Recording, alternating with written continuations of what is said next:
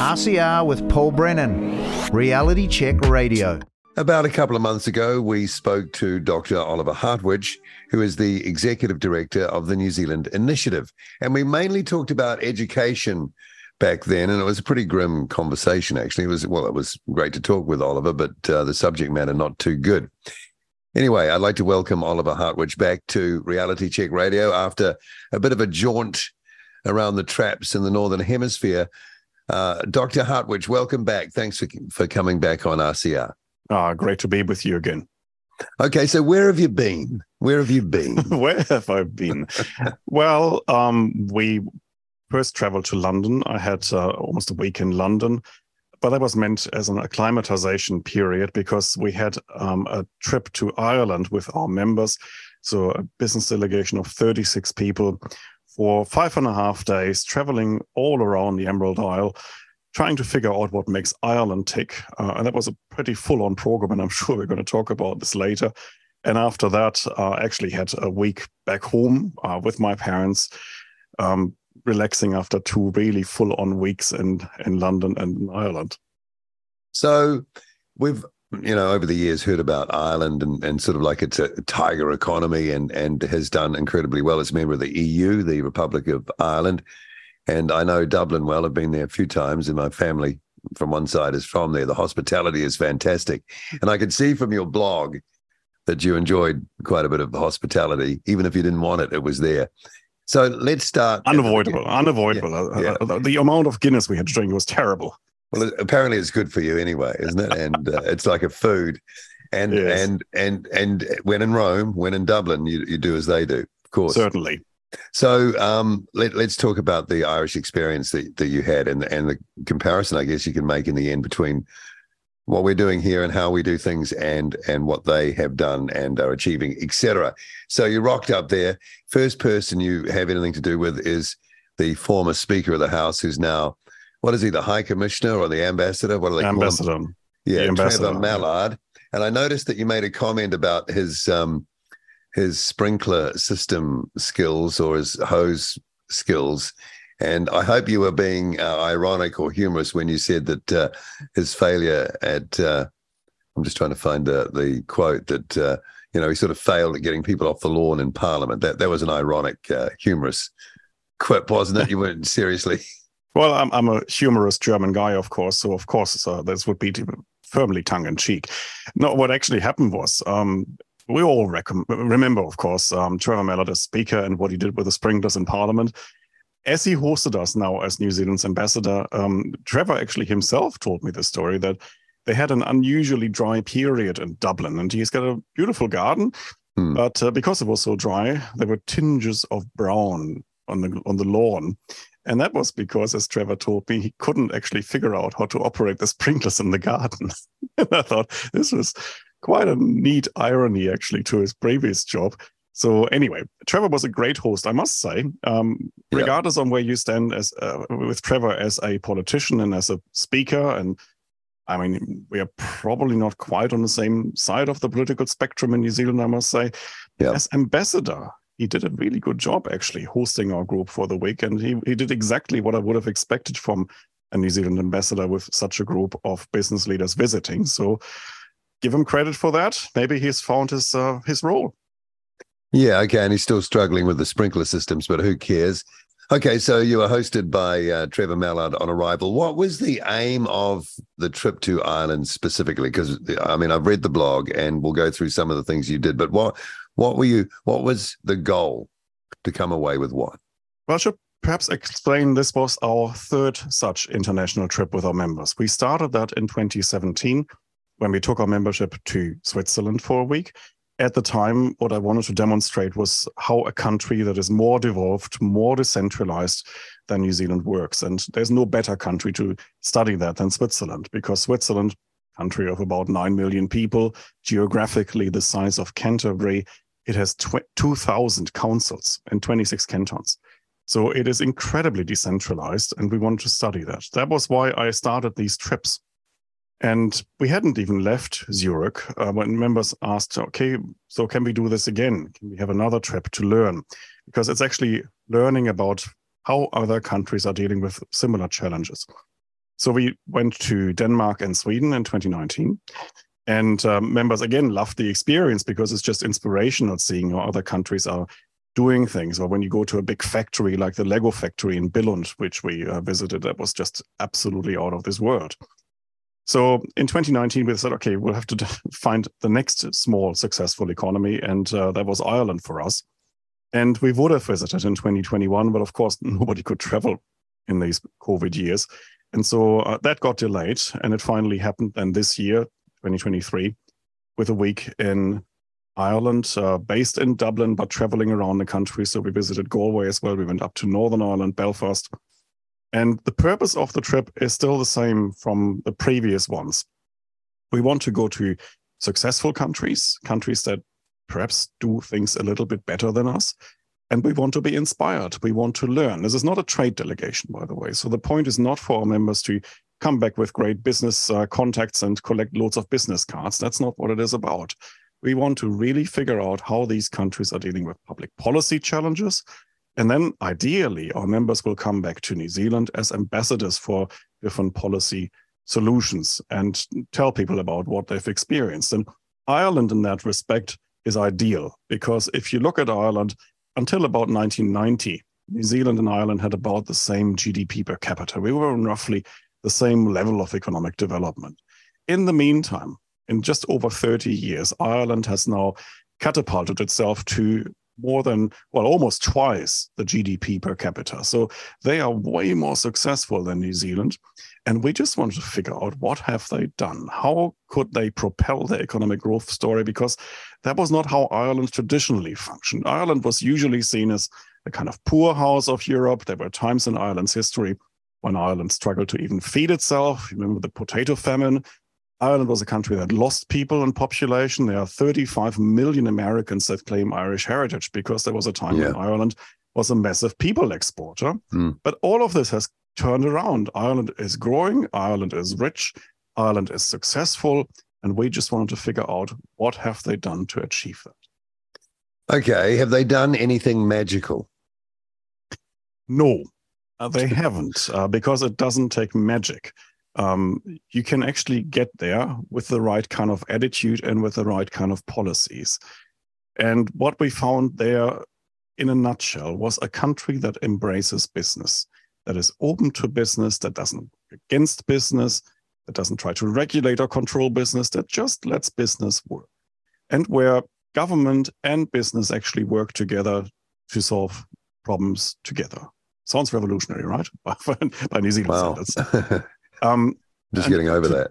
to sum it up, really, in one of the sayings um, we heard over the week from a senior executive from a large Irish company, he told us Ireland doesn't have business friendly policies. We have a business friendly culture. Makes all the difference because, yep, you can copy some policies. You could introduce some Irish policies into New Zealand, and yet it might not even work because what we're lacking is this Irish can do mentality, the Irish pro business culture, the culture that really embraces entrepreneurship. So that's what we really learn there. And on top of that, hmm. that's again not magic they have a passion for education. So Ireland is a country that really cares for education, that really wants to bring education to every single child in this country. It's a conversation we had, of course, a couple of months ago when I was on your um, program yes. before.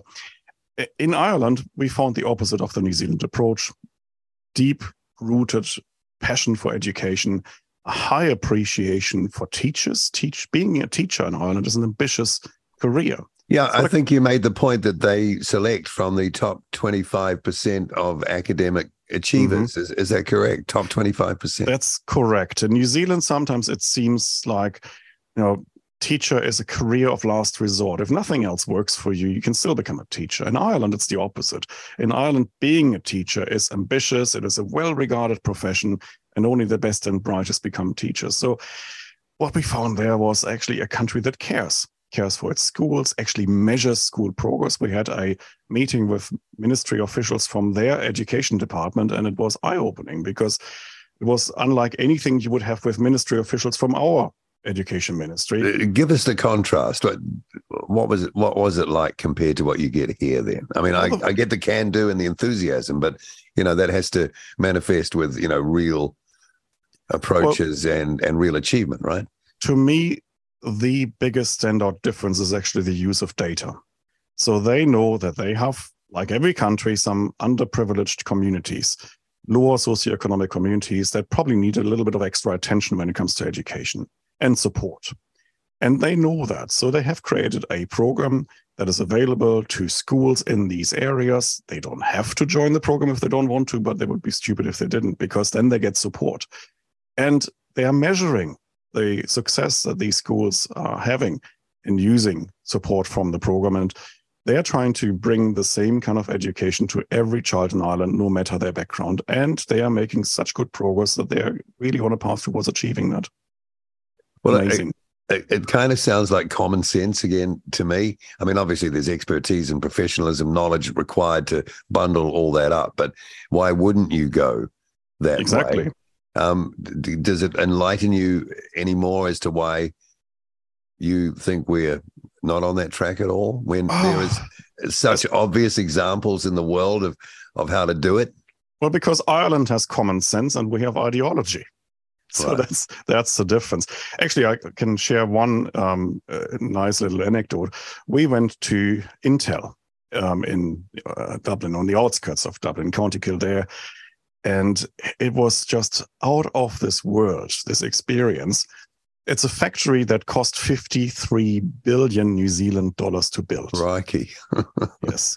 It's like a uh, third of our G- GNP or GDP or whatever. Yeah, not not quite as much, but but um, massive. Yeah, well, I just, getting that way. Yeah. But, but but just to give you um, a sense of proportion here, in a good year, New Zealand attracts about three, four billion US dollars in international investment. this factory alone was 53 billion New Zealand dollars.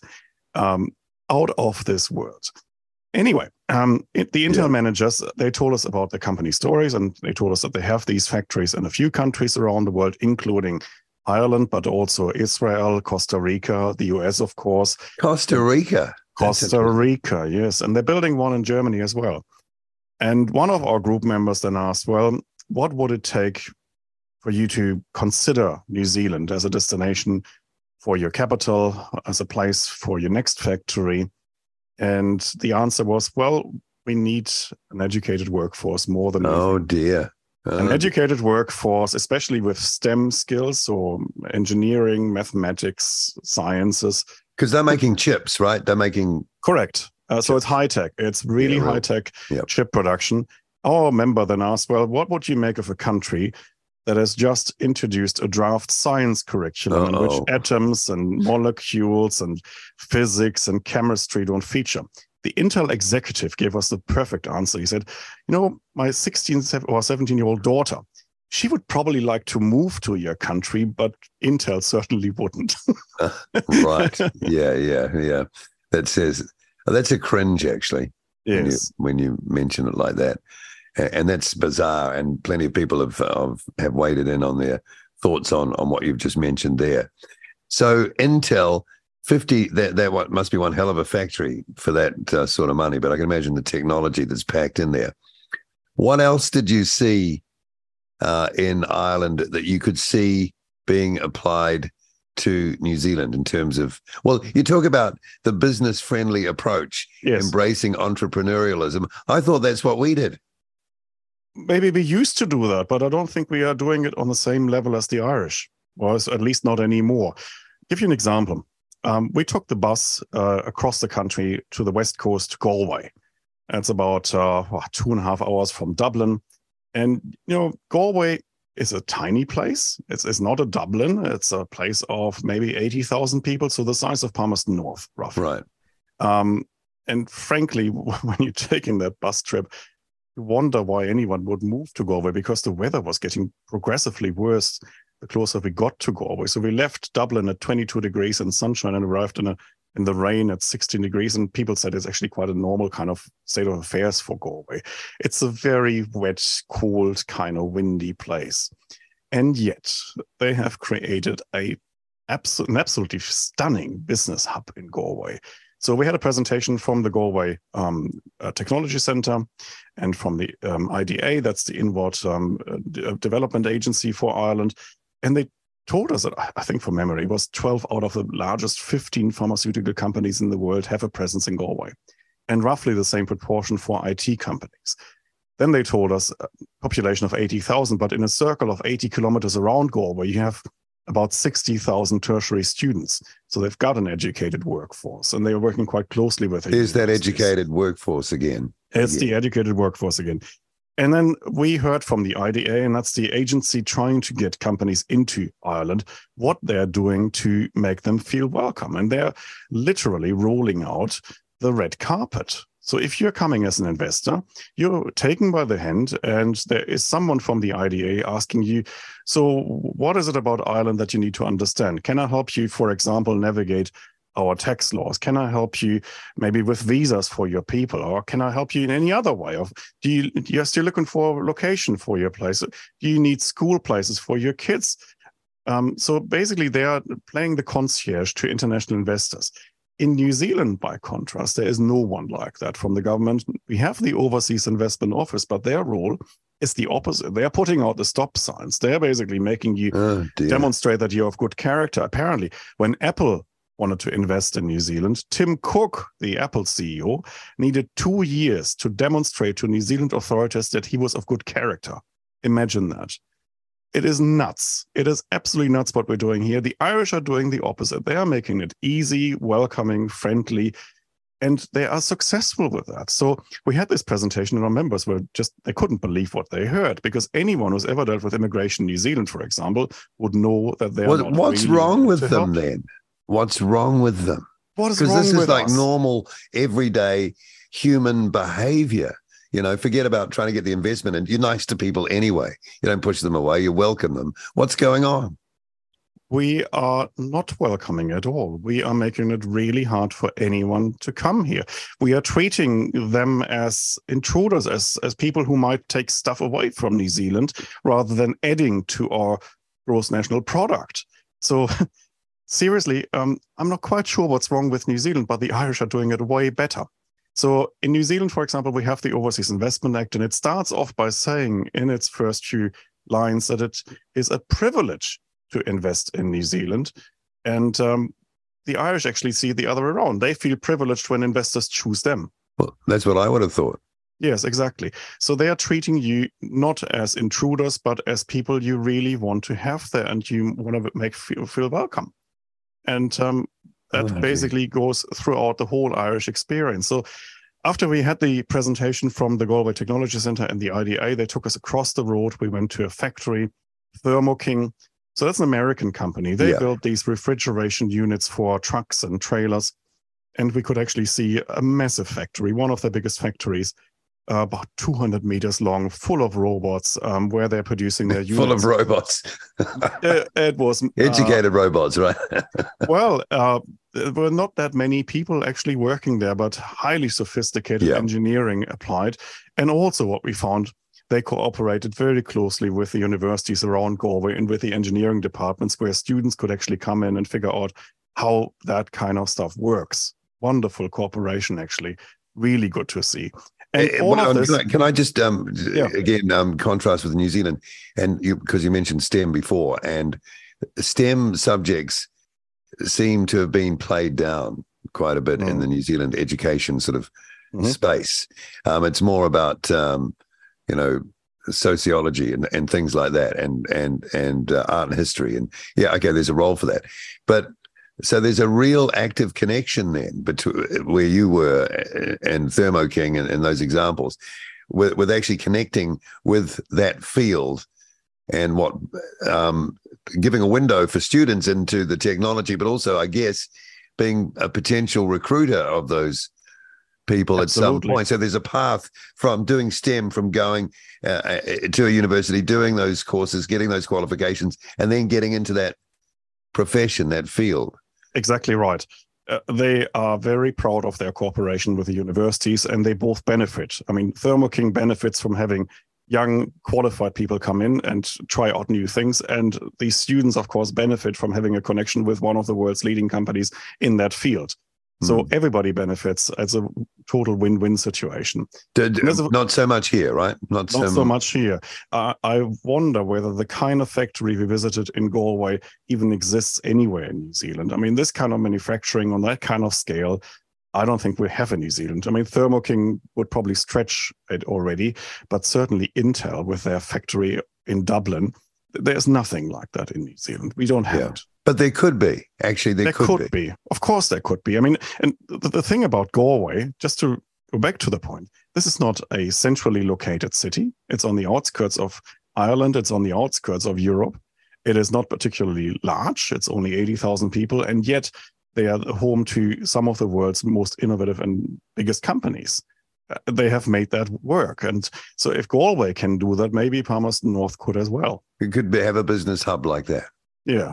Yeah. So that was absolutely fascinating. The other thing I would say is actually this is politically wanted and, and really across the political spectrum. So we talked to many people uh, um, over that week, people from politics, from different sides of politics, people from business, journalists. Everybody was singing from the same hymn sheet. That was another thing that really stood out for me. I actually thought in Ireland, if we did the same in reverse, say we had an Irish delegation visiting New Zealand, what would they hear? I think they would hear many different stories from many different people. Whereas in Ireland, we heard the same story from people from completely different walks of life. They all said, We are an open economy. We like business. We like our low tax system. We had a former Labour Party minister um, speaking to us in Dublin, making the case for the 12.5% corporate tax rate, which by New Zealand standards would actually put into the right of act.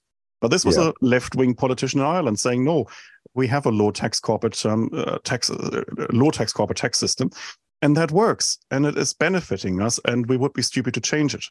So it's it's just astonishing actually to see how much unity there is across the spectrum on all. Is, is that because there's an understanding uh, of uh, of business in politics? Because that's the criticism I hear a lot here, uh, especially the current government. Very few of them, if any, have had any experience at all in any business, and their traditional upbringing, let's say, has kind of had a resentment and a suspicion of business, sort of. So that's baked in. So. So you're saying these politicians that, you met in Ireland actually understand business? Is that what you're saying? Yes, uh, that is exactly Wow. right. And by the way, in our current New Zealand Parliament, there's only one single MP with an economics degree, and that's Brooke van Velden, the Deputy Act Leader. Well, there you go. So we've got 120 MPs, and only one has an economics degree. Well, in Ireland, there is a much greater understanding of economics. Um, we had a meeting actually with the economics minister, Simon Coveney, really impressive politician, took an hour out of his diary to talk to us. Uh, and we had a really good conversation with him. And some of the things he told us sounded so strange to our ears because we would never hear them in New Zealand. like what, Oliver? Well, the one thing that really sticks out for me is he says he cannot travel around Ireland, even to the smallest communities, without being asked by locals, What can you do as a minister to bring foreign investors to our place? They all Okay. want foreign investment because they have seen what it can do. They have seen the great successes like Intel and like Thermo King and like all the other companies investing in Ireland. And everybody wants to have a piece of the action. So he says he's traveling around Ireland, even to small communities, and they're asking him as the minister what he can do to bring these international investors in. That I is a wonder if you get that here in, that wouldn't happen here. in and little of old course- and- sleepy here. Yeah. Yeah, and of course, he as the minister sees it as his job to make that happen. So it's not just that he's asked by his locals; he is actually totally friendly uh, and, and in favor of that idea, and he wants to make it happen. Again, when was the last time we heard a minister in New Zealand speaking like that? I can't Are, remember. are you seeing, though, from what you saw in the data that obviously you'd be aware of, that the standard of living in Ireland is tracking that economic success? Yes and no. Um, what I would say is when we're talking about GDP per capita, that is a flow figure, meaning um, it is something that happens in a year. It's not a it is not a stock figure. It takes a while to build a country. So you can see that there is some wealth being generated in Ireland, but you can also see that this is still a relatively recent phenomenon. So a lot of the building substance in, in Dublin is still relatively old. But I would say give it another two decades and you would see a massive change. By the way, I would also say that not everything in Ireland is perfect, obviously. I mean, there's, there's no such thing as a perfect country. So while they were doing a lot of things right on housing, for example, everybody agreed that they got this completely wrong and housing is so unaffordable in Ireland. You mean like um, here? like here. That sounded very familiar to our group. So when yeah. they told us what's going wrong in the planning system and in, in housing, I mean, this was basically New Zealand again. So not everything in Ireland works. But the few things that they got going right, like education, like FDI, like business development, wow, there is a lot to learn for us. Okay, you went to Northern Ireland as well, I believe. So, yes. um, a different country, but same land mass. And uh, obviously, um, shipbuilding used to be, or maybe it still is, big in Belfast. I think you went to Stormont Castle, had a look around there, went on the fast train. Tell us about that little jaunt. Well, um, a trip to Ireland wouldn't be complete without uh, crossing the border and going to Northern Ireland. So we took that train and um, it was seamless. I mean, you might have thought now after Brexit there would be some kind of passport controls, but no, we were told actually you can leave your passport in the hotel or need that. And we crossed the border on that train without even noticing it, really. So we got to Stormont, and that's the home of the Northern Ireland Assembly. That's an, a parliament for Northern Ireland that has been dysfunctional now for a couple of years because they can't find an agreement between the major parties after Brexit. And that's a square that you, uh, a circle that you can't square, or the other way around, because the problem is really that after Brexit, uh, Britain wants to do its own trade policy, whereas Ireland, of course, the Republic is in the European Union, and Northern Ireland is stuck somewhere in between. The right. idea is now that they will somehow have a special place where they can trade with both the UK and the EU via Ireland. But all of this is highly contentious. And as long as the parties can't find agreement on that, because they see it, of course, if you're a unionist in Northern Ireland as a precursor to potentially some kind of Irish unification. So the, these issues are really, really complicated. So we had um, a session in the Northern Ireland Assembly with um, the Speaker of the House, whom I didn't understand, I must say, because um, there was a kind of accent and uh, I don't know whether it was also the fact that he didn't have his microphone switched on, but I really struggled to understand the word he was saying. Okay. Um, and um, afterwards, we had four members of the Northern Ireland Assembly from different parties. So we had um, one representative of Sinn Féin, that's the Catholic Party. Yep. We had someone from the Alliance, that seems to be a party that tries to find a way between um, the Unionists and the Catholics. And then we had um, the Democratic Unionist Party and the Ulster Unionists, so people who really want to remain within the UK framework. And the funny thing actually about that discussion was the body language between these four politicians from totally different ends of the political spectrum, they seem very chummy. Oh, on yeah. a personal level, they got on. Our, our, group was totally surprised, and we were trying to figure out was that genuine or was that just an act they put on for us because they didn't want to look too divided in front of a group of visitors from from New Zealand. Yeah. But in any case, um, it was remarkable because he, he well, we arrived at Stormont thinking, well, this parliament is dysfunctional. Nobody knows what what uh, the future for Northern Ireland will be after Brexit, and we expected um, maybe a hostile kind of atmosphere between the four MPs. No, quite the opposite. They got on, and uh, the thing that blew me away was when one of the unionists actually said, actually in our history we got it wrong. We thought we had democracy. But you know what? When you're in a 70% majority in the country you win in every election. And of course the other guys never had a chance to probably properly heard. And i realized that was a mistake. No, Gosh. wow. Yeah. wow. Wow. Enlightened view. Enlightened. Uh, it's, it's not what i expected. So that was encouraging if you think it was genuine and that's the bit I'm not quite sure. You, you sound like you're, you're, still a bit undecided about that. I, I couldn't tell. I mean, it was a day yeah. in, in Belfast, and I'm not a great Northern Ireland expert. I was just taken by what I heard, and I hope that um, that spirit between the four was genuine. I mean, when you then travel through Belfast, of course, you go past the murals, and yeah, the history of the Troubles is visible and practically visible on every corner.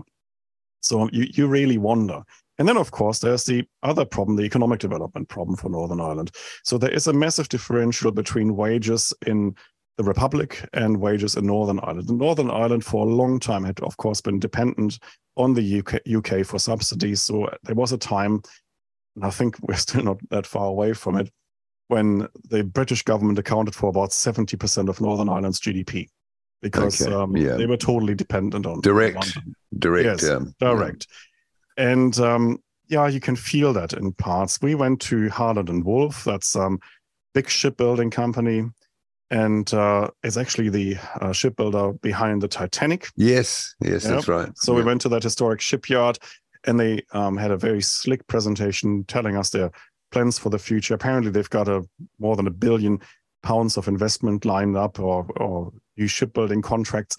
And yet, when you walked around the shipyard, uh, it looked a bit derelict. Um, it was not really booming, I would say. Were they making any ships? Were they building any ships? Well, I. I, I saw some uh, welding works on a barge, but even that looked a little bit improvised to my untrained eye. okay. Um, nevertheless, we went over from there to the Titanic Museum, Titanic Experience, and that blew me away. Um, if you haven't seen it, Google it Titanic Experience Belfast. The building itself is beautiful. It is a, an architectural masterpiece, and the exhibition, I mean, where you would expect a kind of a museum dedicated to the Titanic with a few kind of artifacts and so on. Uh, this was a multimedia experience. Um, it was parts more like a theme park, really. It was beautifully presented, the whole story of the Titanic, and they are still proud of Titanic in Belfast because, as they told us, when she left Belfast, she was all right. Yeah, she she didn't have a whole um, 300 foot slice down the side under the waterline. And uh, though though it might have set sail with a fire in one of the coal bunkers, that's uh, something that's come Yeah. to light recently. And by but, the way, yeah. From Titanic, we actually then walked across the road again. We ended up on SS Nomadic, and uh, that was a tender boat to Titanic. right, the, the only remaining ship actually from that era, um, with a very colorful history herself. also you went to the actual vessel, the yeah, actual, yeah. We had we had yeah. an evening reception with Invest Northern Ireland. So that's the inward investment agency for Northern Ireland. Yeah. Um, pretty much a little sister of the IDA in the Republic. Hmm. And they were telling us about how they try to get international investors to Northern Ireland. And again, they did this in such a slick way that made us feel a little bit inadequate as New Zealanders because we Oh, don't have that here. And they Yeah. told us about their corporate success stories in Northern Ireland and how they attract international investment. And again, we don't do that in New Zealand. So they even do it in Northern Ireland with all their troubled history, and Yes. all their current challenges, but they are really desperately trying to get international companies in, and they are successful at doing that. Boy, it sounds like we've really lost the plot, actually, when it comes to all of this. I don't know if we ever had it. Well, yes, But- it, it sounds like that. And I can tell you from talking to our members, um, they all see it in the same way. So at the end of the week, I mean, we, we started the week uh, with Trevor Mallard. Yeah. And uh, in his opening address, when we met him at the New Zealand uh, Embassy's residence, he said, I, I want to give you some homework for the week. You explore this country. And at the end of it, when we meet again for our final dinner, you tell me what you learned. And so mm, we did this homework. We traveled around the country. We learned a lot. And when we met Trevor again at our final reception at Christchurch Cathedral in the crypt of Christchurch Cathedral, beautiful venue, by the way, Yeah. we reported back to Trevor what we found. We found a country that embraces business, that is open to trade, open to investment, where business is not seen as the enemy, but where government and business actually work together, where education is highly valued and not the kind of ideological education that we have in New Zealand, but you know, conventional kind of mathematics, physics, science, chemistry, the, the things that we used to do. in Actual Zealand, not- knowledge. actual knowledge, not the stuff that we do these days, but traditional knowledge where teachers are valued, respected, where this is an ambitious kind of profession. We found all of this in Ireland, and it was a country that made us feel quite small. And we left Ireland in some ways angry with ourselves that we had let, have let New Zealand become the place it is. And also, we left realizing that over the last few years, where we couldn't travel, where we couldn't leave New Zealand easily, we probably lost sight of how far the rest of the world has progressed and how far they have left us behind. Oh dear. And we need to catch up. We need to have more of that spirit. We need to have more of the Irish outspokenness. And we just need to get onto it now and get cracking and start reforming this country. Um, did Trevor get it? Did he already know this, or did you educate him? Because I mean, he was involved with the most recent government for a long time. Could have made a difference, probably somewhere in there. Well, I can't speak for Trevor. My impression, though, is that on many of these issues, he sees it very similarly. Okay. All right. So, what do you do with uh, with this in mind now? And you pointed out it's not the first trip, but uh, you know the most recent one. You had your members with you. Is there a sort of like a determination, or, or is there a strategy going to come out of this? As to, I mean, what can you do with this information? How you, how can you t- take us? How can we go to the next level? It sounds like we're going to have to dump a lot of baggage. We do. The, the one thing you can do is actually we are trying with our trips to influence the influencers. So we had a highly influential group of New Zealand business leaders with us, people who regularly talk to politicians and uh, regularly talk to other business leaders. I can tell you they've all come back to New Zealand telling everybody about the trip because they were so enthusiastic about the things right. they learned. We are talking, and I'm personally talking a lot to politicians. Um, and practically every politician I talk to these days, I, I fill them in on what we learned.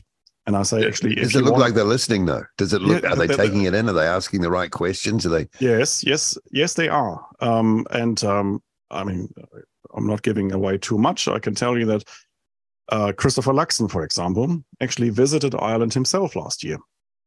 And um, he also met with the IDA, so the Inward Investment Agency, and was totally impressed with their work. I mean, as anyone would be, because okay. they're doing such a fantastic job. So when I um, returned from Dublin, I had a very quick chat actually with Luxon and in. And I said, well, everything that you told me about the IDA, we found confirmed, and we had company visits that were just out of this world. And if we want to have something like that in New Zealand, we probably need to copy their model. We need not an overseas investment office that puts up a lot of stop signs. We need an agency that actually helps investors locate in New Zealand. And I think Luxon sees it the same way.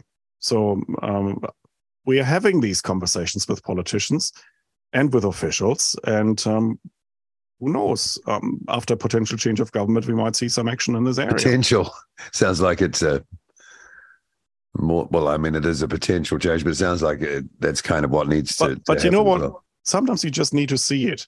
We've been publishing reports on on FDI, foreign direct investment, for more than a decade, yeah. and we can give you uh, statistics until the cows come home on how we are missing the boat on FDI and how other countries are doing better than us. And we've got rankings of countries where we can show you that we're not doing a good enough job.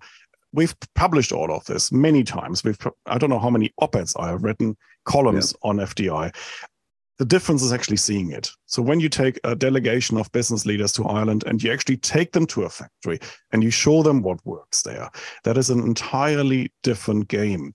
Maybe yeah. we should do this more often. Maybe we should take our politicians or maybe we business. should do it all the time. Actually, yes, we should travel. We shouldn't actually criticize our politicians for traveling. I mean, sometimes they get criticized for, "Oh, you're on a junket." No, they have to see it. It's not enough to just read a report. Go and visit these factories. Go and visit some schools, maybe in Ireland, to figure out what they're doing.